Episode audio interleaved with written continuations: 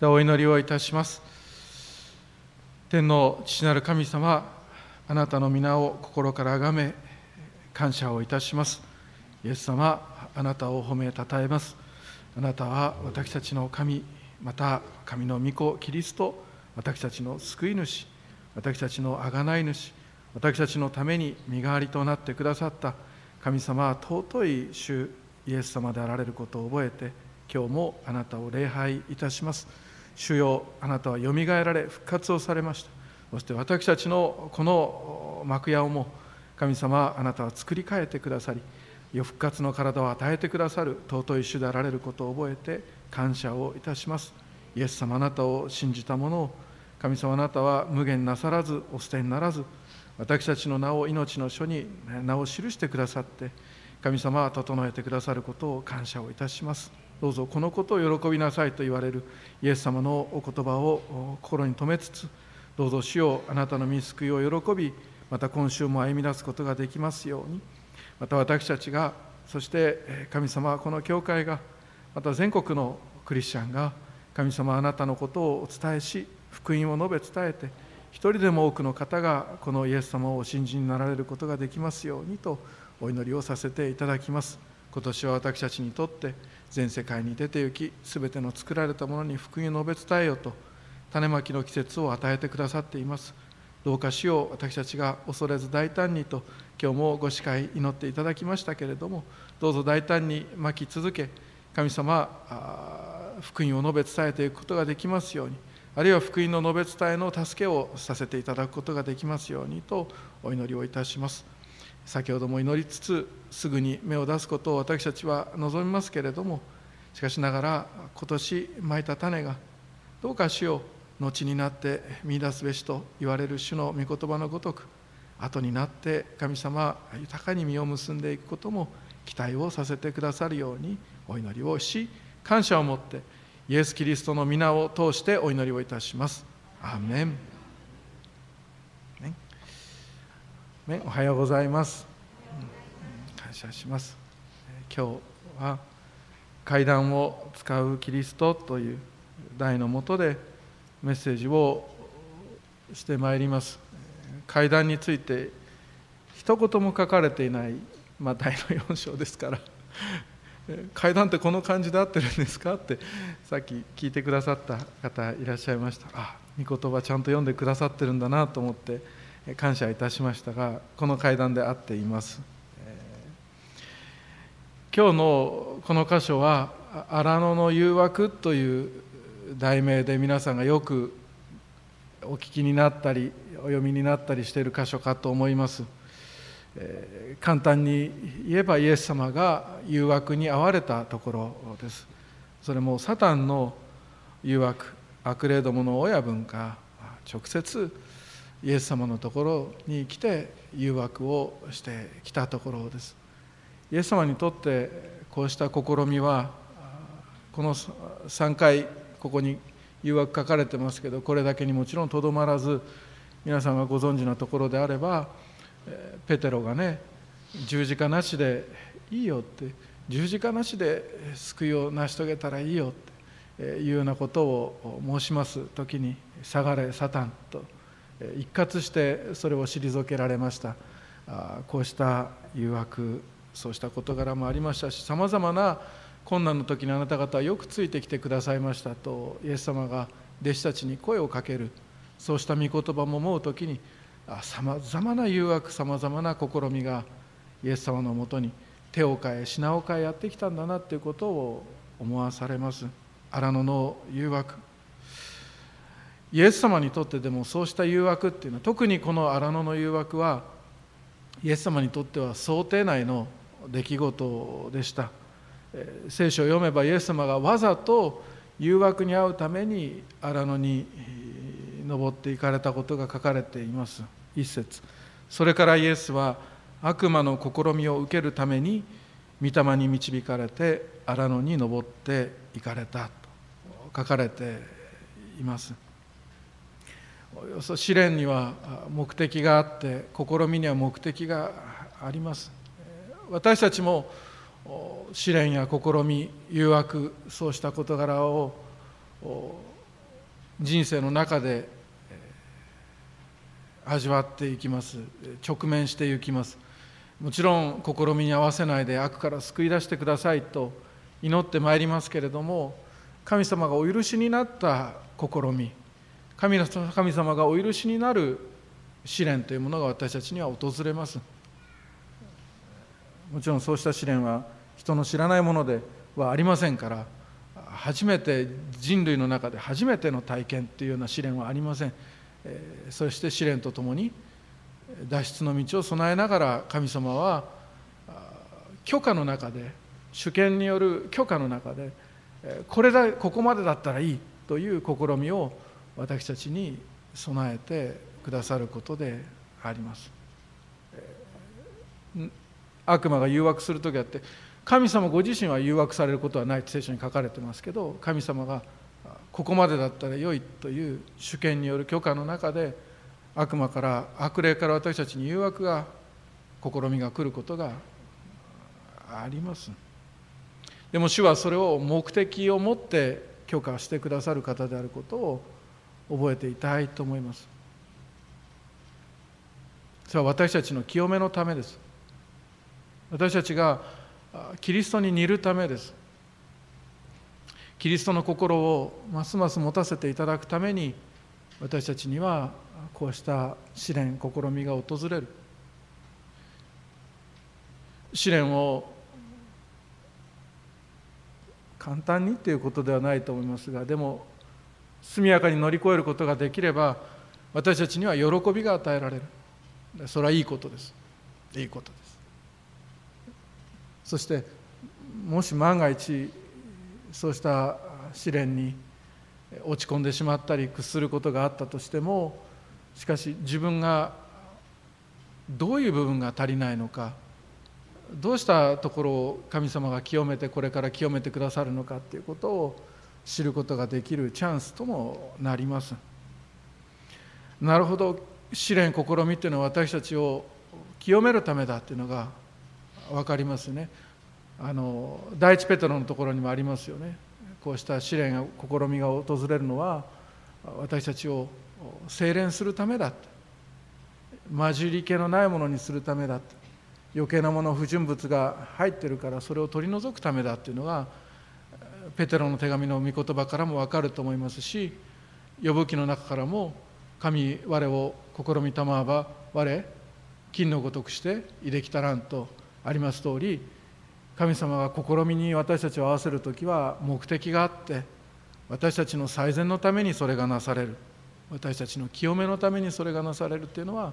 聖書から明らかであります。でもじゃあイエス様はどうして試みに遭われたのか。それは目的はやっぱりありました。イエス様が誘惑に遭われたのはそれは私たちのためでした。イエス様はね罪のないお方ですからイエス様が誘惑試みに遭われた遭われたその目的っていうのはご自身のためというよりも私たちのためでした。聖書に書いてあるかと言ったら書いてありますヘブル書の4章の15節のところに書かれています。私たちの大祭司は私たちの弱さに同情できない方ではありませんと書かれています。罪は犯しませんでしたが全ての点において私たちと同じように試みに遭われたのですと書かれています。イエス様はあなたとあなたのその痛みと同じ痛みを味わうためにそうする必要なかったのに悲しみの人となられ病を知ってくださったわけであります。私たちは誘惑に試みに遭います。そして試みにあって苦しくて仕方がない時間というものを過ごす時があります。そして私たちクリスチャンが試みを避けつつ歩みますけれどもそうした誘惑や試みに遭うことは時に避けられない。そうしたことがあります。誘惑に遭い続ける私たちのために主はでもこの荒野の誘惑を受けてくださいました。主は私たちに向かって「はあ?」って「なんで誘惑なんか合うの?」って「お前が気をつけてないからだよ」なんていう言い方を絶対にされない方です。主は私たちの弱さに同情してくださる方です。そのために主はご自身私たちと同じように試みにあってくださいました。この世界でクリスチャンとして生きるっていうことはとっても大変なんだって。普段は言いませんよ。普段はそんな情けないこと言いませんよ。だから言ったって別に大した助けにならないしそれでっていう話ですけど。だけどでもそれでも人生の中でありますでしょ。そう言ってしまう時とか。クリスチャンとしてこの世界で生きることって本当に大変なんだって。いうふうにあなたが言ってしまう時主はそれをバカなこと言うな。何弱音吐いてるんだなんていうふうに退けないで主はご理解くださっている方なんだっていうことを今日この箇所から覚えていたいと思います。同情？同情が一体何だと同情するんだったら何かしてほしいなと私たちは思うかもしれませんがヘブル書の今読んだ4章15節のその次の節は何て書いてあるかと言ったらですから私たちは憐れみを受けまた恵みをいただいてほら折にかなった助けを受けるために、はい、大胆に恵みの御座に近づこうではありませんかと書かれているわけであります。誘惑だらけのこの世界で試みにあふれているこの日常で失敗をしてしまう私たちにクリスチャンとして生きることは大変だとそうした言葉がこぼれることがある。主はそれを知っていてくださり同情だけではなくて主は憐れんでくださって恵みとして試練から脱出することが誘惑から脱出することができるように主は道を用意しオーダーメイドであなたのために折にかなった助けを与えてくださるお方なんだということをまず誘惑ということ試みということを知るあたりでちゃんと知っておきたいと思います。それで私たちに神様は今日御言葉を通して神を試みやすい誘惑に合うその私たちにそれをしてはいけないという脱出の道とともに神の愛を信じていきなさいという慰めと恵みの言葉を今日はメッセージとして与えてくださっています。だから兄弟姉妹神を試さない人生を神の愛を信じる人生を送ってまいりましょう。これが今日のメッセージです。40日40夜断食をされた後に主はサタンから試みをお受けになります。サタンはイエス様に罪を犯させてあなたの救い主を消そうと考えていたに違いありません。イエス様がもし罪を犯せば私たちの罪を負うための傷のない子羊にはなれなくなってしまう。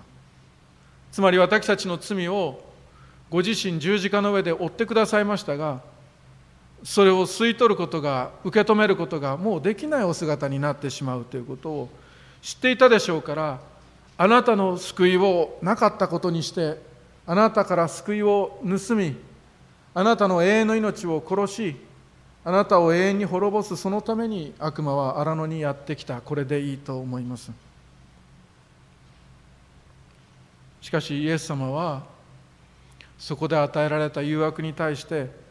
先ほどのヘブル4章15節読んだ通り罪は犯しませんでしたと書かれている通り誘惑にことごとく打ち勝ってくださいます。3つの誘惑がやってきた。悪魔がイエス様に言った言葉は全て土台があなたが神の子ならだったわけであります。あなたが神の子なら。直前に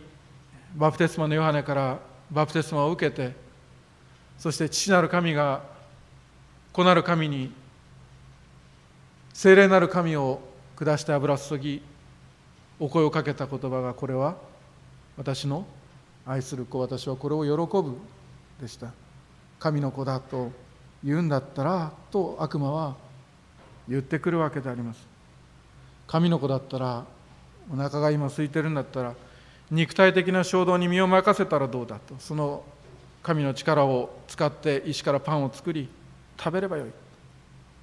というふうにして声をかけてくる。肉体的衝動を満たすためにその力を使えと。でもイエス様は人はパンのみにて生るにあらず神の口より譲る一つ一つの言葉による全ての言葉によると声をかけて御言葉によってそれを退けて行きます。マタイの福音書では2つ目の誘惑は高い屋根からの飛び降りでした。エルサレムの城壁の頂上にあるその屋根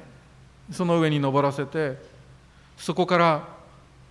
エルサレムは2つの谷に囲まれていましたね。ヒンノムの谷とキデロンの谷。が V 字型に交わるその真ん中のところにエルサレムがありましたけどおそらくキデロの谷でしょうね。東側のその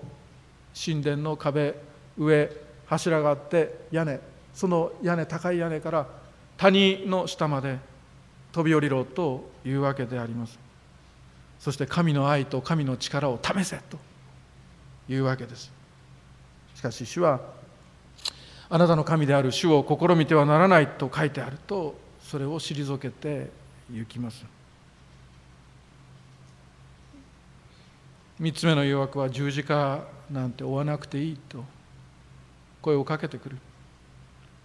十字架なしでも王様になれるぞと声をかけてくる。ただ悪魔を一回礼拝すればいいと。それだけでいいと。物もあげる。人もあげる。力もあげる。人気もあげる。賞賛ももらえるぞ。名誉もあなたのものだ。快楽だってあるぞ。楽しい時間でいっぱいだ。友人も手に入る。そんなふうにして悪魔崇拝を呼びかけてくる。そうしました。え何？あ自分の幸せが目的じゃなさそうですが。じゃあ貧しい人を助ける経済も同時に手に入りますよ。悪を倒すその権力も手に入りますよ。世界を救いたかったら悪魔を礼拝しなさいよ。一度でいいから。それで全て手に入るぞ。十字架なんかなしでいい王様になれますよ。と声をかけてくるんです。下がれ。サタン。あなたの神である主を礼拝しなさい。主にのみ使えなさいと書いてあると。そうした事柄を退けて主はこの世の映画すべて手に持って降りてこれる山を空手で何も持たずに山を降りてくる。それがこの荒野の誘惑の一つ一つであります。でも今日はその3つの誘惑の中の特に高い屋根からの誘惑から私たちへの御言葉を聞きたいと思っています。その誘惑の後のイエス様のお姿は書かれていませんがしかしその姿を私たちは心に留めていたいと思います。聖書は言います。すると悪魔はイエスを聖なる都に連れて行き神殿の屋根の端に立たせてこう言った。あなたが神の子なら下に身を投げなさい。神はあなたのために御使いたちに命じられ彼らはその両手にあなたを乗せあなたの足が石に打ち当たらないようにすると書いてあるから。そう悪魔はイエス様を誘惑します。この誘惑の後のイエス様のお姿です。イエス様はあなたの神である主を試みてはならないとも書いてあると御言葉を持って御言葉を曲げてやってくる誘惑を御言葉で退けてそれから神殿の屋根から飛び降りたとは書いてないですよね。当然そんなことはしないわけであります。それからイエス様は神殿の屋根から飛び降りることなく降りてこられたわけであります。高いところから飛び降りて見つかいに守られて着地するそれは奇跡ですね。奇跡です。引力に逆らうわけですからそれは奇跡です。そして見ている人たちからは歓声が上がりますね。そして言うわけでしょうね。あの人は神に愛されている人だと人間からきちんと評価がなされたことでありましょう。もしかすると賞状ももらえたかもしれない。見ている人たちにとってもまた飛び降りて見つかいに受け止められる人にとってもかなりエキサイティングで感動的な瞬間であったことはまず間違いない。そうなることは間違いないことでしょう。ただね見ているのは飛び降りる本人とそしてそれを見ている周りの人たちだけではなくもう一人ご覧になっています。この方は天からご覧になっている。そのご覧になっている神様の父なる神様のお気持ちはどうだろうかっていうのをきちんと受け止めていきたいと思います。洗礼の時にこれは私の愛する子私はこれを喜ぶとこの父なる神様は宣言されたのであります。嘘を言ったのかと言ったら嘘ではありません。今エルサレムの神殿の屋根の上に立つ巫女イエスを見てもあるいは洗礼の水から上がってきてキリスト者として立ち上がったあなたを見ても父なる神様はあなたのことを神の子として愛しておられます。嘘ですかって言ったら嘘ではありません。その気持ちは全然今も変わっていないのであります。しかし悪魔はイエス様を神殿に立たせてあなた本当に自分のこと神のことを思ってるんですか？ともしかすると父なる神はあなたに嘘ついたかもしれませんよ。裏表がある方かもしれませんよと声をかけてくるわけであります。何ですか？神は嘘をつかない。あもしじゃあそうじゃないって言われるんだったら証明してみてくださいと。この父なる神があなたのことを愛してるということをこれ証明してみてくださいと。どうですか？飛び降りてみてくださいと。飛び降りたら受け止めてくださるってそういうふうに書いてあるんでしょと。愛してるんだったら本当に父なる神が愛してるんだったらそれできるでしょうとそう思わせてくるわけであります。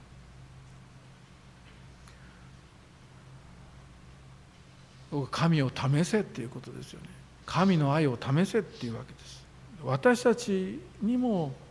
もしかするとこんなふうな疑いが心に湧き上がってくることがあるかもしれない。もしそうならば、まあ、親分が来るとは思いませんけど悪霊の働きであることはおそらく間違いないことでしょう。神が本当にあなたのことを愛しているのかそんなふうに声をかけてくる。本当か？洗礼一回受けたぐらいで本当に神の子になったのか？本当か？本当にお前神の子で神はお前のことを愛してるのか？そんなふうに疑わせてくる。もしあなたの信仰とあなたの霊性あなたの心がもう怯えて震えてる男の子や女の子みたいに弱く小さくなってしまっていたらどうしましょうか。ああそうかもな。僕のこと橋の下で拾ってきたって前言ってたもんな。本当は神の子じゃないのかもしれないな。っていうふうにして怯えてしまうことがあるかもしれません。一回試してみたらどうだってその時聞こえてくるわけです。ちょっと危ない橋を渡ってみて。神が本当にお前を愛してるかどうか。試してみろ。そうしたらはっきりするだろうって。本当だったらどんなに誘惑されてもどんなに疑わされてもあなたがその信仰を持って魂が答えなければならない答えはどんなにいざないの声が聞こえたとしても神は私のことを愛しています。私のことをお救いになりました。そうじゃなかったら私にはキリスト信仰はないから。そうじゃなかったら私にはご受選に至る道など開かれなかったから。でも神様は全ての全ての困難を排除して私をキリスト者に変えてくださった。愛してなかったらそんなこと起きません。信じ抜くことであります。だけど誘惑というものを私たちの心の中に浮かび上がることがある。そして言うわけです。試せ試せ試せと。何かエキサイティングな何かが起きなければ本当に神に愛されてるかどうかわからないんだぞと言ってくるわけであります。例えば仮にあなたに婚約者がいるとしてこれ想像してくださいね。いるとして婚約者がわざと交通事故を装ってあなたに電話をかけてくる。交通事故に遭ったと。あるいは重い病気にかかったと。緊急で入院することになったんだと。病院の名前を告げて連絡をしてくる。これから緊急で運ばれることになったんだというわけであります。慌てて病院に駆けつけたあなたをその人が笑いながら病院の玄関口で待っていて俺のことを本当に愛してるかどうか確かめたかったんだなんていうことを言ったらあなたは一体どういう気持ちになりますか？神様はあなたが洗礼をお受けになった時にあなたのことを愛する子。あなたがいることが嬉しくてならない。とても喜んでると言ってくださったわけであります。あなたのことが好きなんです。ところが悪魔はあなたをそそのかしてこの屋根から飛び降りて神様が本当にあなたのことを愛しているかどうか試しなさいと言ってきた。さっき申し上げた令和と合わせて言えば神様を試すっていうことはとっても失礼なことです。私はこの誘惑が3つあるうちのこの誘惑がとにかく失礼な誘惑だと思っています。神様は嘘をおつきになりません。神様が私のことが好きだって言ったら本当に好きなんです。私たちには神様の私たちへの愛を試すなんていうことはしてはいけないしできないことです。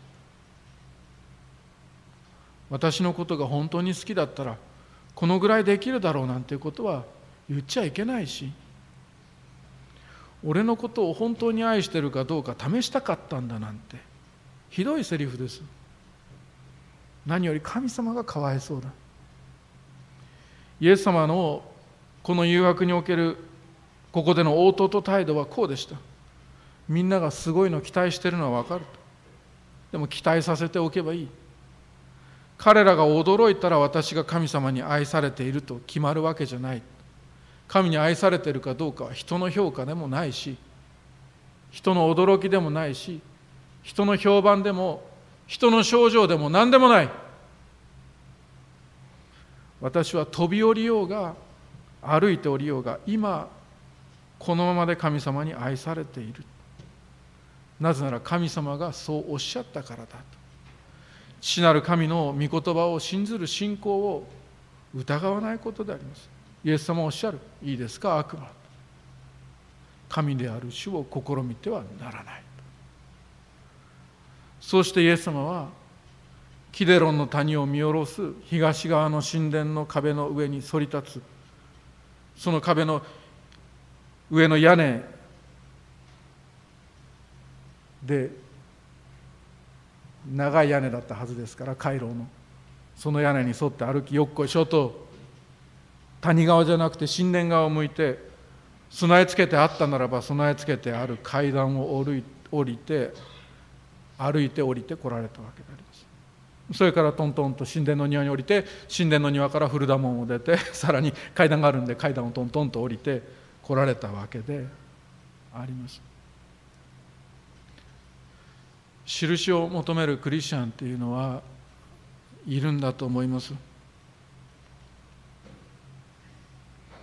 クリスチャンになったなら何かすごい話を聞かせてくれという人たちがいるんだと思います。不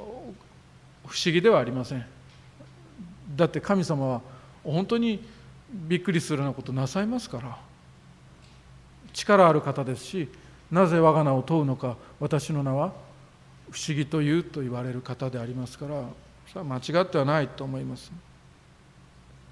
けどそれが行き過ぎて神様が奇跡で守ってくれたとかあなた体験ないのか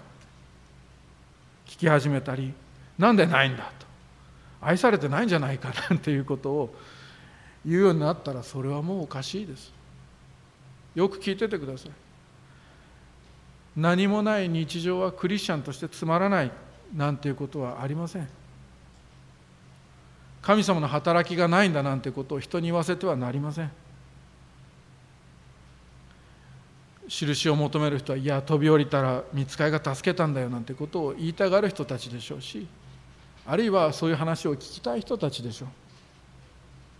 そしていつも階段ばかり歩いて降りてくる人たちに対して普通すぎるつまらないというのかもしれません。でもイエス様は階段を降りて神殿から降りてこられた方であります。それでよかった。悪魔は言うことだと思います。あんた神の子なんだろうと。何かすごいことを体験しろよと。どうだろう？一段ずつ降りなくていいよと。一回にこう奇跡で行けと。飛び降りてみろと。努力つまんないよ。奇跡で行こうよと。勉強しなくていいよと。奇跡で行こうよと。神の子なんだろう。聖書なんて通読しなくていいよ奇跡で行こうよ突然精霊の働きがあなたを清めてくれるはずだから祈らなくていいよと。祈祷会行かなくていいよと。礼拝出なくていいよと。神の子だったらそんな地道なことしなくていいよと。日常の出来事や毎週の出来事普通の出来事はいらないよと。奇跡で変われよと。そういうふうに言うんだと思います。しかしイエス様は階段を使われる。神である主を試みてはならないと言われて階段は安全ですから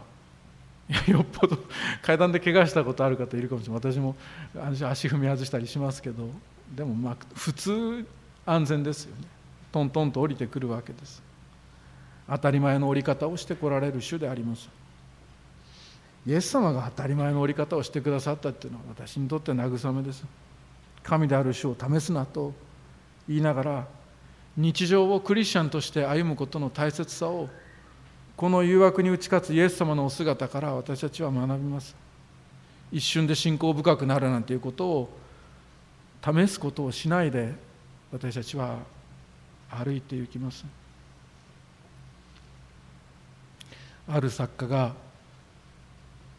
ある作家がこう書いた。私にとっては普段の日常生活が問題なんですと。戦争になったらどうしようとか台風が来たらどうしようとか1ヶ月パリで過ごすことになったらどうしようとか選挙で当選しちゃったらどうしようとか宝くじが当たったら何買おうとかそういうことならどれだけでも考えられるけれども今日という普通の日をどうやり過ごしたらいいのかそれがわからないと書いた作家がいました。刺激に飢えていてこういう人が実は現代は多いんじゃないかと思います。ではクリスチャンはどうでしょうか。普段の日常が問題なんですと。いうクリスチャンはいないかと思います。悪魔との直接対決になったらどうしようとか。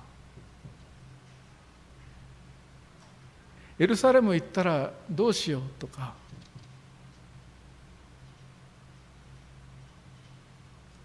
こんなすごい祝福が来たらどうしようとか。そういうことだったらどれだけでも考えられるけれども今日という普通の日をどうやり過ごしたらいいのかそれがわからないというクリスチャンはいないでしょうか。今日という普通の日明日という普通の仕事普通の家族普通の教会普通の牧師普通のメッセージ普通のデボーション。本当に神様に自分は愛されてるのかわからないと思う人がもしかするといるのかもしれません。ところが今日11節まで読んでいただいたでしょ？11節見てみましょうか。すると悪魔はイエスを離れた。そして見よ見つかいたちが近づいてきてイエスに仕えた。これマルコの福音書でも見つかいがずっと仕えてたことが書かれています。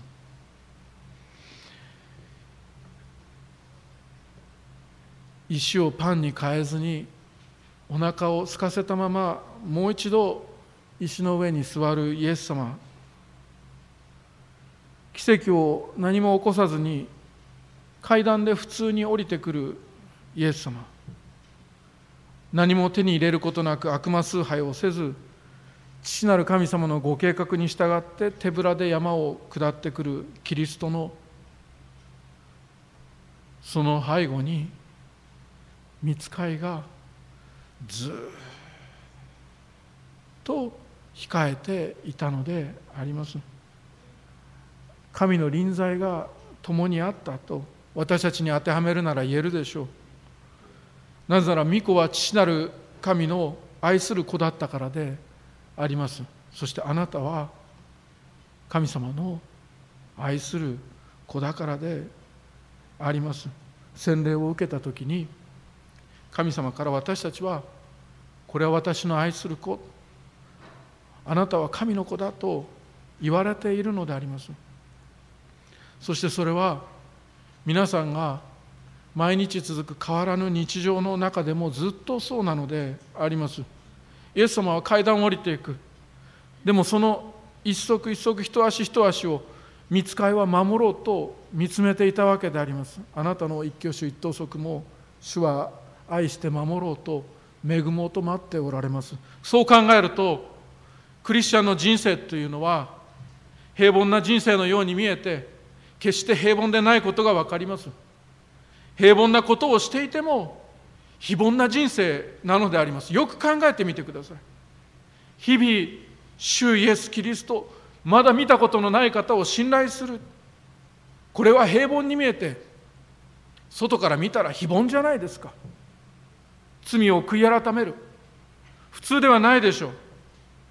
キリストに頼りキリストを愛しキリストを誇りそして自分に死んで十字架を背負って生きる。神と隣人を愛し福音を伝えて行き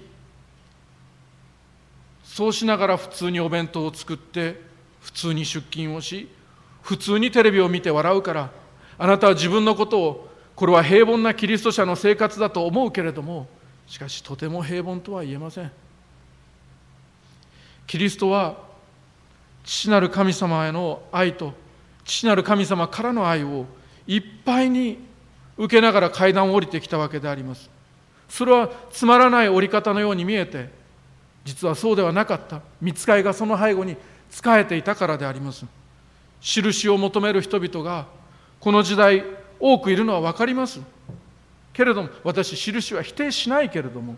印なんか一回もなくったってこのつまらなく見えるこの日常がすでに神様に愛されていることを私たちは目で見て知るのではなく見ずに信じる信仰によって歩んでいるのであります。いろいろ思い出してみましょう。あなたが 何しようか。短期選挙に出かけたとかにしましょうか。あるいは選挙体験旅行に行ったとしましょうか。あ宣教師として行ったでも構いません。その地で繰り返してきたなんてことのない市場での買い物もう慣れちゃって当たり前になった。他何があるでしょうか。あなたが誰か先生を送ってってくださいって言って名古屋駅まで車で車を走らせて運転をしたとか何かの集会でパワーポイントの操作できる方探しています。あなたやってくださいますかって言って歌詞を映し出した。そんなあなたが大したことじゃないと思っているような出来事他には例えばあなたがクリスチャンの母親で居続けたことあなた当たり前の日常だと思ってやっていたことであっても実はとんでもないことだったんだということを今日は心に留めていてくださいなぜなら背後に主の守りが全てあったからであります。どんな時も見つかいがキリストの背後で仕えていたようにあなたの背後でもそのつまらないと思われる日常の背後でも主はあなたを守り見つかいはあなたの足が石に打ち当たることがないように守ろうとしているのであります。なぜならあなたが神の子だからであります。だから覚えていてください。どうか覚えていてください。あなたが神殿から飛び降りたりなんかしなくったって。どうか覚えていてください。印や奇跡なんかあるいは不思議なんか伴わなくたって一度も。階段を降りていく時にあなたは臨在とともに階段を降りていくのであります。地道に普通に日常をクリスチャンとして送るその時あなたは自分は神様に愛されていないなんていうことを思ってはなりません。そう疑わずああ今も神様私のことを愛している。神の愛が今も一緒で神の守りがいつも一緒で見つかいが私に仕えている。私は階段を降りていても大切な神の子なんだということであります。私は惨めな目に遭っていても大切な神の子なんだということであります。私は心の中が退屈でいっぱいでもうもやもやもやもやしていっぱいなんだと思ってもでも今も大切な神の子なんだと思うことであります。私は何もできない弱さを抱えている。つまらないクリスチャンだなと。あなたが自分のことを自分で悪く言ったとしてもでも神様はあなたのことを愛しておられる。これは変わることのない真実です。そう告白してまいりましょう。そして最後もし意図せず落っこちるようなことがあったらあなたのことを愛する全能の主は見つかいを使わして永遠の手を下に伸ばしあなたの足が石に打ち当たることがないようにあなたのことを受け止めていてくださることを覚えていましょう。大丈夫です。お祈りをいたします。天のお父様サタンが私たちをふるいにかけようとしてもあなたは私たちの信仰がなくならないように私たちのために祈ってくださっている主であることを覚え今日も取りなしを感謝をいたします。コロナ感染症さまざまな事柄大きな揺さぶりがかかった時に主あなたは私たちの信仰がなくならないように市場教会のために祈っておいたと言ってくださった主であることを覚えて今日も感謝をいたします。そうした日々の生活の中で退屈に見える日常の中ででも主の守りがあったから今私たちは当たり前のようにクリスチャンでいられることを今日思い出し主イエス様あなたが父なる神の右の座にあって取りなしておられるその取りなしの祈りに感謝をいたします。思えば目に見えない助けやまだ私たちが気づいていない守りや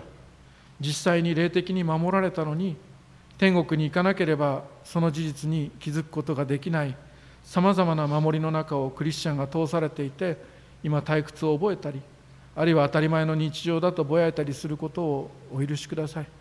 主よどうか私たちが日々歩んでいくこの日常の中で今も超自然的に守られている